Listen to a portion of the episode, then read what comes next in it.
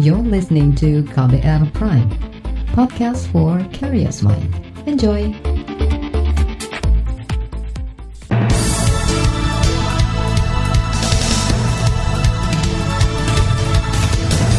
Selamat pagi saudara, kembali kami menyapa Anda dengan sejumlah informasi di Buletin Pagi, edisi Selasa 1 September 2020. Saya Eka Juli, kami sudah siapkan informasi pagi hari ini, di antaranya subsidi kuota internet dinilai tidak selesaikan persoalan pendidikan jarak jauh.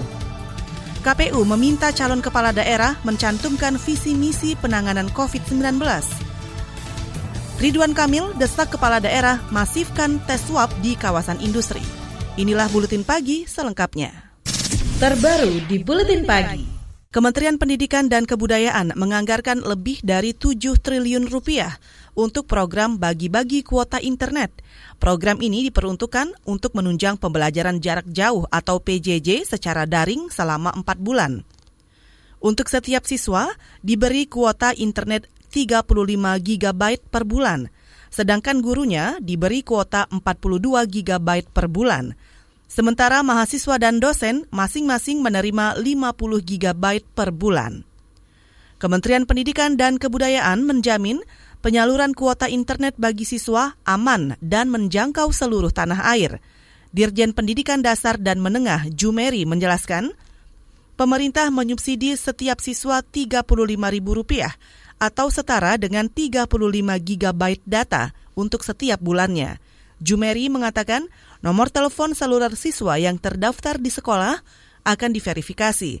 Kemudian langsung dikirimkan kuota internet oleh operator kartu SIM telepon selulernya itu kita batasi awal September ini harus selesai. Bagi peserta didik yang saat ini belum punya nomor, mungkin karena tidak punya gawe, maka bisa diisi pada tahap berikutnya. Tidak usah khawatir, tidak akan ada yang ditinggal, gitu. tidak ditinggal. Nah, mungkin sekarang tidak punya gawe karena berpikir pulsanya. Eh, begitu ada subsidi pulsa, mungkin orang itu berwes sekarang saya belikan HP karena pulsanya sudah diberi negara. Nah, mungkin nanti akan ada tambahan nomor baru itu boleh dimasukkan untuk diberi pulsa dan berikutnya. Dirjen Pendidikan Dasar dan Menengah Jumeri menambahkan pihaknya akan mengawal penyaluran ini.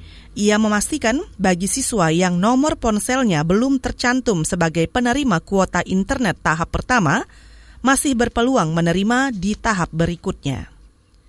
Sekjen Federasi Serikat Guru Indonesia atau FSGI Heru Purnomo menilai subsidi kuota internet dari Kemendikbud hanya menyentuh satu masalah saja, yaitu ketidakmampuan belanja kuota internet. Padahal dari identifikasi dan laporan FSGI di daerah, masalah pembelajaran jarak jauh begitu banyak, mulai dari siswa yang tidak punya ponsel hingga jaringan dan koneksi internet yang buruk. Jadi banyak sekali persoalan-persoalan mengenai masalah pembelajaran jarak jauh berbasis daring ini. Tetapi itu semuanya dijawab dengan satu, dengan dikucurkannya uang segitu banyak 7,2 triliun untuk belanja kuota. Nah, apakah ini menyelesaikan masalah? Kan tidak, tidak menyelesaikan masalah. Artinya itu bahwa di daerah yang jauh sana yang tidak ada sinyal internet tetap aja tidak tersalurkan mengenai belanja kuota 7,2 triliun itu. Sekjen Federasi Serikat Guru Indonesia atau FSGI Heru Purnomo menyarankan negara membantu pengadaan gawai bagi siswa tidak mampu. Ia juga mendesak perusahaan layanan jasa telekomunikasi memperluas jaringan infrastruktur akses internetnya hingga seluruh pelosok Nusantara. Sementara itu, orang tua siswa di Ternate, Maluku Utara, Asgar Saleh menyebut Kemendikbud tidak punya skema jelas terkait kebijakan pendidikan di masa pandemi COVID-19. Menurutnya, pemberian kuota internet Rp35.000 atau setara 35 GB per siswa per bulan tidak sesuai fakta di lapangan. Karena di Ternate saja masih ada lokasi di sejumlah kecamatan yang nihil jaringan internet – belum lagi, tidak semua orang tua mampu membelikan anaknya gawai untuk bisa belajar secara daring via akses internet. DPR RI menyambut baik kebijakan Kementerian Pendidikan dan Kebudayaan mengalokasikan anggaran triliunan rupiah untuk kebutuhan kuota internet semasa pembelajaran jarak jauh atau PJJ. Tapi, Wakil Ketua Komisi Bidang Pendidikan DPR Hetifah Syaifudian mengatakan, persoalan PJJ bukan cuma sebatas kuota internet saja, PJJ atau pelajaran jarak jauh ini terham, sering terhambat, terutama di wilayah 3T atau tertinggal, terdepan, dan terluar. Mulai dari tidak punya gawai, akses listrik, hingga koneksi sinyal internet mungkin akan membantu uh, sebagian besar masyarakat, tapi bukan berarti seluruh keluarga sudah uh, mendapatkan solusi ya kan karena bisa jadi uh, dapat paket data tapi kalau belum punya handphone atau bahkan belum ada internet dan listrik tentu saja masalahnya harus dicarikan uh, solusi tersendiri. Wakil Ketua Komisi Bidang Pendidikan DPR Hetifah Saifudian juga mengingatkan seluruh sekolah untuk segera mendata siswanya yang belum mempunyai telepon seluler. Untuk solusi jangka pendek, Hetifah mengusulkan sekolah diizinkan membelanjakan dana bantuan operasional sekolah atau dana BOS untuk pengadaan dan peminjaman ponsel. Saudara program subsidi kuota internet Kemendikbud dinilai berpotensi memicu diskriminatif di kalangan pelajar. Menurut pengamat pendidikan Doni Kusuma, hal itu dikarenakan masih banyak siswa yang belum mempunyai gawai, apalagi terkoneksi ke jaringan internet di Indonesia masih banyak anak yang tidak memiliki akses terhadap gawai. Jadi subsidi pulsa atau kuota ini akan memberikan dampak diskriminasi pada mereka yang selama ini tidak memiliki jaringan. Kita tahu di Indonesia ini masih ada 11.277 desa kelurahan yang tidak memiliki akses listrik. Lalu bahkan di desa ada 3 persen ya, 7.552 tidak memiliki infrastruktur listrik. Artinya kalau listrik pun nggak ada, sinyal itu tidak ada. Pengamat pendidikan Doni Kusuma juga menambahkan, program subsidi kuota internet bukan solusi tunggal atas masalah pembelajaran jarak jauh. Program ini hanya sedikit meringankan beban orang tua yang putra-putrinya memiliki gawai untuk belajar daring. Doni meminta Kemendikbud menganggarkan dana juga untuk memberi solusi bagi daerah yang jaringan internetnya buruk dan kepada siswa yang belum mempunyai gawai. Kita ke mancanegara. Pemerintah Malaysia memutuskan memperpanjang pembatasan sosial berskala besar hingga akhir 2020 untuk mencegah penyebaran virus corona. Seperti dilansir Associate Press, keputusan itu disampaikan Perdana Menteri Muhyiddin Yassin. Dia menyatakan selain membatasi pergerakan penduduk, Malaysia juga sementara melarang kedatangan wisatawan asing. Kasus infeksi COVID-19 di negeri jiran melewati 9.000 orang. Sebanyak 125 pasien di antaranya meninggal. Muhyiddin menjamin perpanjangan pembatasan sosial tidak akan menghambat kegiatan sehari-hari penduduk, sebab sebagian besar kegiatan usaha dan sekolah tetap berjalan. Mereka hanya mewajibkan tempat hiburan malam, klub, dan tempat rekreasi tutup sementara. Malaysia juga tidak menggelar kompetisi olahraga tingkat dunia untuk sementara. Saudara KPU meminta calon kepala daerah mencantumkan visi misi penanganan COVID-19. Informasinya sesaat lagi, tetaplah di Buletin Pagi. You're listening to KBR Pride, podcast for curious mind. Enjoy!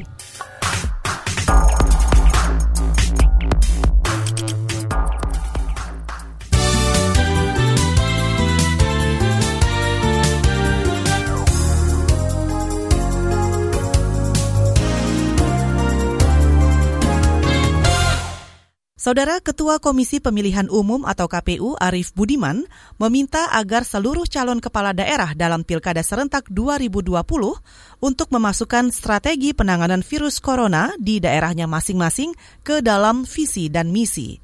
Hal itu bertujuan untuk melihat keseriusan seluruh calon kepala daerah dalam rangka menekan angka kasus positif corona di wilayah masing-masing. Arief mengatakan nantinya usulan itu akan dimasukkan ke dalam revisi peraturan KPU tentang pelaksanaan pemilihan kepala daerah serentak lanjutan dalam kondisi bencana COVID-19. Tak hanya itu, KPU juga akan memasukkan perlengkapan protokol kesehatan seperti alat pelindung diri, masker, hand sanitizer, dan face shield bisa dijadikan alat kampanye bagi para kandidat. Kita ke soal korupsi. Kejaksaan Agung mempersilahkan Komisi Pemberantasan Korupsi atau KPK mensupervisi penanganan kasus dugaan korupsi yang melibatkan Jaksa Pinangki Sirna Malasari. Juru bicara Kejaksaan Agung Hari Setiono mengatakan, penyidik Kejaksaan Agung secara inisiatif juga akan berkoordinasi dengan KPK saat perkara naik ke proses penuntutan. Kami bekerja maksimal. Nanti ada proses. Nanti juga ada akan dilakukan semacam gelar perkara. Kapan itu gelar perkara? Tentu ada tahapan-tahapan. Silahkan nanti KPK mau melakukan koordinasi ataupun supervisi dengan kami. Kami terbuka. Oleh karena itu, nanti kami akan secara transparan melakukan kegiatan itu. Juru bicara Kejaksaan Agung Hari Setiono menambahkan, KPK juga berwenang mengambil alih penyidikan terhadap pelaku korupsi yang ditangani di kepolisian maupun kejaksaan. Sebelumnya, Kejaksaan Agung menetapkan Joko Chandra dan Jaksa Pinangki Sirna Malasari tersangka dugaan korupsi pengurusan fatwa di Mahkamah Agung. Joko Chandra diduga menyuap Pinangki untuk mendapatkan fatwa terkait eksekusinya. Saudara, pemerintah menilai peningkatan penggunaan transportasi umum dan mobilitas masyarakat menjadi pemicu peningkatan kasus COVID-19. Atas kondisi ini, juru bicara pemerintah untuk penanganan COVID-19, Wiku Adhisa Smito mengatakan, pengetatan di perkantoran bisa menjadi upaya pengendalian penularan virus corona. Tentunya pengendalian juga dengan uh, pengetatan di dalam uh, pelaksanaan perkantoran. Ini harus dijaga betul kapasitas uh, kantor maksimum 50% dan tetap harus uh, mengimplementasikan work from home sehingga tidak terjadi uh, jumlah uh, masyarakat yang bekerja di kantor melebihi dari kapasitasnya untuk tidak bisa menjaga jarak. Juru bicara pemerintah untuk penanganan COVID-19, Wiku Adhisa Smito mengingatkan perusahaan untuk sementara waktu tidak mempekerjakan orang dengan penyakit komorbid dan usia lanjut di kantor. Ia berharap bisa menggunakan konsep kerja dari rumah, sebab kedua kriteria itu berpotensi mendapat penularan saat di kantor atau perjalanan menuju kantor. Hingga kemarin, Tercatat kasus positif COVID-19 di Indonesia mencapai lebih dari 174 ribu orang, sementara korban meninggal sebanyak lebih 7.400 orang dan pasien sembuh lebih 125 ribu orang. Kita ke berita ekonomi. Pemerintah berjanji mempercepat pencairan subsidi gaji untuk pekerja yang berpenghasilan di bawah 5 juta rupiah sekaligus peserta BPJS Ketenagakerjaan. Menteri Ketenagakerjaan Ida Fauziah menyatakan siap menambah jumlah rekening yang divalidasi setiap pelakunya. Kemarin dua setengah juta diberikan datanya oleh BPJS Ketenagakerjaan minggu ini kami akan meminta tidak dua setengah tapi tiga juta untuk kami uh, proses selanjutnya. Jadi mudah-mudahan uh, apa namanya semakin naik tidak ada dua setengah juta tapi kita naikkan menjadi tiga juta. Menteri Ketenagakerjaan Ida Fauziah juga menyebut BPJS sudah mengumpulkan lebih dari 13 juta data rekening pekerja dari target penyaluran 15 juta orang. Sebelumnya, Presiden Jokowi meluncurkan program penyaluran subsidi pekerja senilai 1,2 juta rupiah kepada 2,5 juta pekerja untuk gelombang pertama. Nilai total bantuan itu 2,4 juta rupiah dan diberikan dua tahap dalam empat bulan. Saudara selanjutnya kami hadirkan laporan khas KBR bertajuk Pelarangan Kata Anjay dinilai berlebihan. Sesaat lagi tetaplah di Buletin Pagi. You're listening to KBR Pride, podcast for curious mind. Enjoy!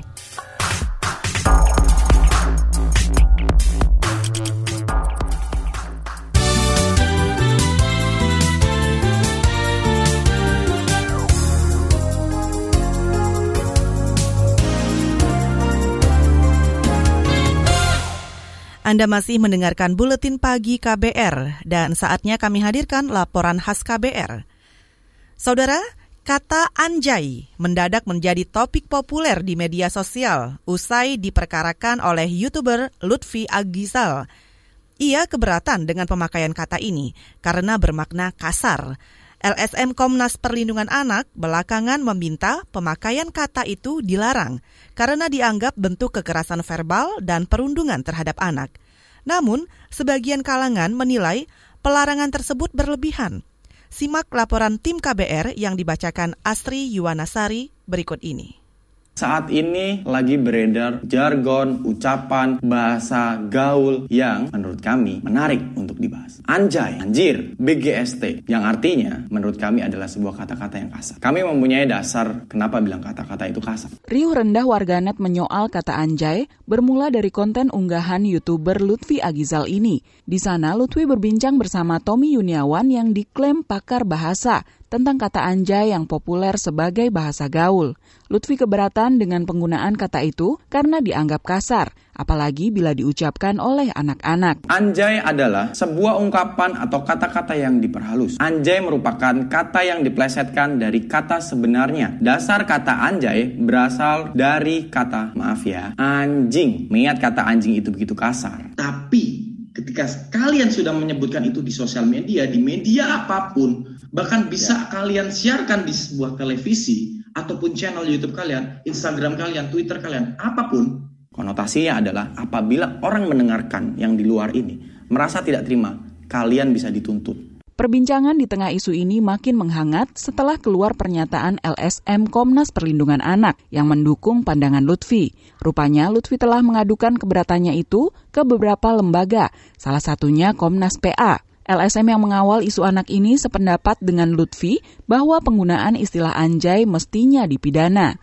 Ketua Komnas PA Aris Merdeka Sirait mengklaim kata itu syarat unsur kekerasan dan perundungan. Yang dipersoalan Komnas Perlindungan Anak adalah karena semuanya kata istilah anjay itu berasal dari satu sebutan binatang dan itu kalau merendahkan martabat dan orang yang disebut uh, anjay itu dirugikan maka itu merupakan kekerasan bullying yang tidak dibenarkan oleh Undang-Undang Perlindungan Anak 35 tahun 2014. Karena unsurnya merendahkan itu, maka itu kekerasan dan itu tidak dibenarkan. Selain ke Komnas PA, Lutfi juga mengadu ke Komisi Perlindungan Anak Indonesia KPAI. Namun, Komisioner KPAI Retno Listiarti mengaku lembaganya tak punya wewenang untuk melarang penggunaan kata itu. Meski demikian, KPAI berjanji akan membahasnya dengan melibatkan pakar bahasa. Sikap Lutfi dan Komnas PA banjir cibiran dari warganet, salah satunya oleh komika sekaligus selebgram Bintang Emon. Ia menyelipkan sindiran soal Anjay saat membahas gugatan RCTI dan iNews TV mengenai siaran langsung lewat medsos. Mengucapkan Anjay dan melakukan siaran langsung terancam diciduk polisi. Udah, pokoknya semuanya jangan. Semua nonton TV. Ih, Anjay langsung ditarik. Kena satu pasal lagi. Apa, Pak? Ngomong Anjay. Ya, ya Anjay Anjay. Niat kamu ngatain kan? Enggak ada Pak Anjay. Udah, Anak Jakarta Yoman Rege, udah. Dua pasal, dua pasal. Pakar Bahasa Indonesia Ivan Lanin juga berpendapat usulan pemindanaan terhadap penggunaan kata anjay terlampau berlebihan. Sulit membuktikan dari mana kata anjay berasal. Menurutnya seluruh kata itu netral.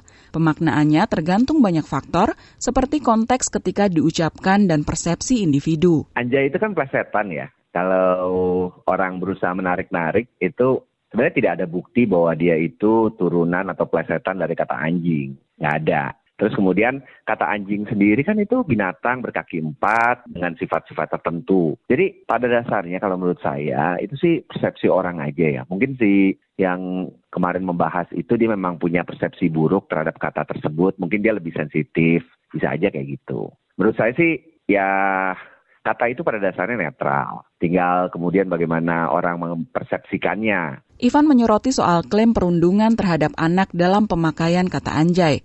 Menurutnya, hal itu juga rumit dan tidak bisa serta-merta disimpulkan demikian. Apalagi definisi perundungan pun belum jelas. Itu dianggap sebagai suatu perundungan kalau dari segi bahasa ya menurut saya.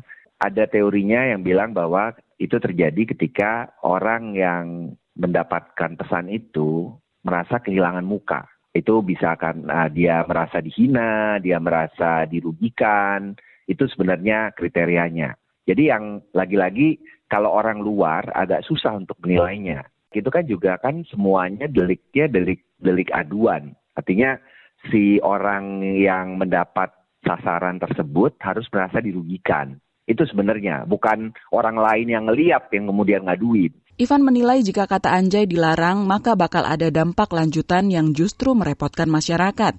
Ia berpendapat pemerintah sebaiknya tak mengurusi hal ini. Kalau kemudian kata anjay itu mesti dilarang, nanti banyak banget loh bangsat. Padahal bangsat itu nama serangga kan, kan susah kan semua kata dilarang dan itu juga bukan menurut saya bukan ranahnya pemerintah untuk melarang-larang kata. Demikian laporan tim KBR, saya Astri Yuwanasari. Selanjutnya kami hadirkan informasi dari daerah, tetaplah di Buletin Pagi. You're listening to KBR Pride, podcast for curious mind. Enjoy!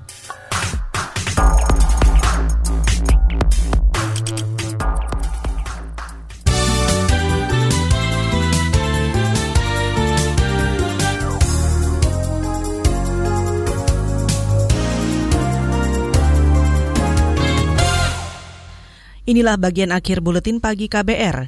Kita mulai informasi dari Jawa Barat. Untuk memutus mata rantai penyebaran COVID-19 di berbagai sektor, Gubernur Jawa Barat Ridwan Kamil meminta pemerintah daerah mengalihkan fokus pengetesan kesehatan ke daerah yang memiliki sentra industri.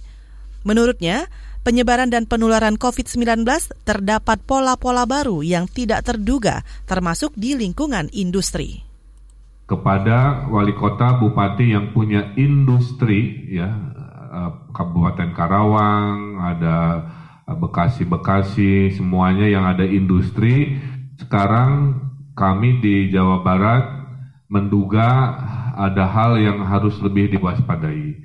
Jadi tolong minggu ini dan minggu-minggu ke depan uh, fokus pengetesan kepada sektor industri Gubernur Jawa Barat Ridwan Kamil juga menambahkan sejumlah daerah di Jawa Barat seperti Bekasi dan Karawang ke depannya harus fokus menerapkan protokol kesehatan secara ketat di sektor industri agar penanganan COVID-19 dapat dilakukan secepat mungkin. Apalagi sektor industri harus berjalan dan bangkit sebagai penggerak ekonomi di daerah. Dari Jawa Barat kita ke Papua. Kepolisian Sorong, Papua Barat diminta bertanggung jawab atas tewasnya George Karel Rumbino, adik ipar dari musisi Edo Kondologit. Karel tewas tak lama usai ditahan di Mapolres Sorong. Polisi berdalih korban diduga dianiaya tahanan lain hingga tewas. Sementara saat dipulangkan terdapat luka tembak di tubuh George. Direktur Eksekutif Amnesty International Indonesia Usman Hamid mengatakan, polisi harus tetap melakukan investigasi secara transparan dan akuntabel. Nah, apalagi kalau itu kematiannya terjadi di dalam satu kali 24 jam, nah itu sepenuhnya mutlak tanggung jawab polisi gitu. Dan kalaupun terjadi setelah satu kali 24 jam di tempat tahanan misalnya, tanggung jawab polisi juga untuk dalam arti memastikan seseorang itu bisa terhindar dari praktek-praktek semacam itu gitu. Direktur Eksekutif Amnesty International Indonesia Usman Hamid juga mempertanyakan status korban tewas George Karel Rumbino yang ketika ditahan oleh polisi apakah sebagai saksi atau tersangka. Menurut Usman, selama pemeriksaan George seharusnya mendapat pendampingan hukum. George Karel Rumbino alias Rico tewas saat ditahan di Polres Sorong. Ia diduga terlibat perampokan dan pembunuhan. Juru bicara Mabes Polri Argo Yuwono mengatakan Polda Papua Barat sudah membentuk tim untuk menyelidiki kematian adik ipar musisi Edo Kondologit itu. Saudara informasi tadi menutup jumpa kita di Buletin Pagi hari ini. Pantau terus informasi terbaru melalui kabar baru, website kbr.id, Twitter at Berita KBR, serta podcast di kbrprime.id. Saya Eka Juli bersama kerabat kerja yang bertugas undur diri. Salam.